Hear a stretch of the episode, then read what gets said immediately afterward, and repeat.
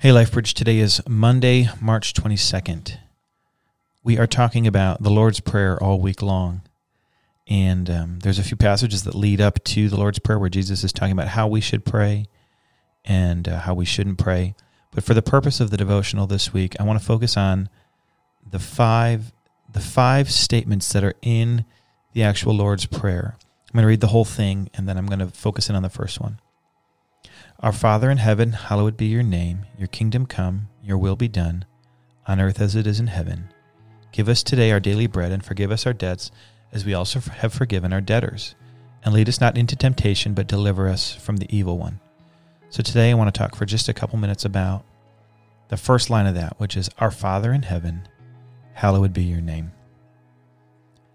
Hallowed, that idea is is to to revere as holy, to set apart um, God's name, to regard it as uniquely worthy of praise.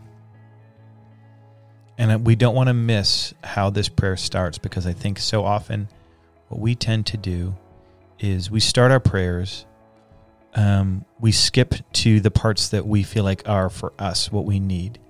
We ask for forgiveness, we ask for help, we ask for blessing. Sometimes maybe we give thanks. Um, a big part of what prayer is supposed to be according to Jesus. Now, this is Jesus' heartbeat coming through in his instruction on how to pray. And according to Jesus, the first thing where we should start is by giving God his due, regarding him as holy, calling him our Father, and and um, and so I want to encourage you guys today as you pray to spend some time spend some time with the idea that God is our perfect, loving Heavenly Father. Spend some time with that. And what does that mean for our lives? That Jesus called God Father, and that God calls us sons and daughters as well. What does it mean to regard God as our perfect, loving Father? And then how can we lift up God's name today? How can we carry forth the name of God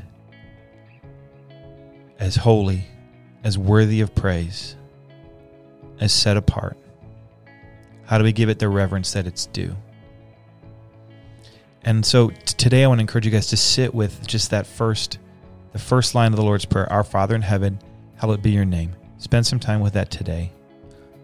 Um, and uh, and see what see what comes from that. See what God does in your in your day, in your experiences, in your interactions with other people.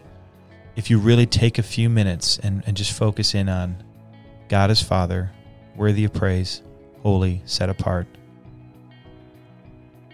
Thanks for listening. We'll be back tomorrow.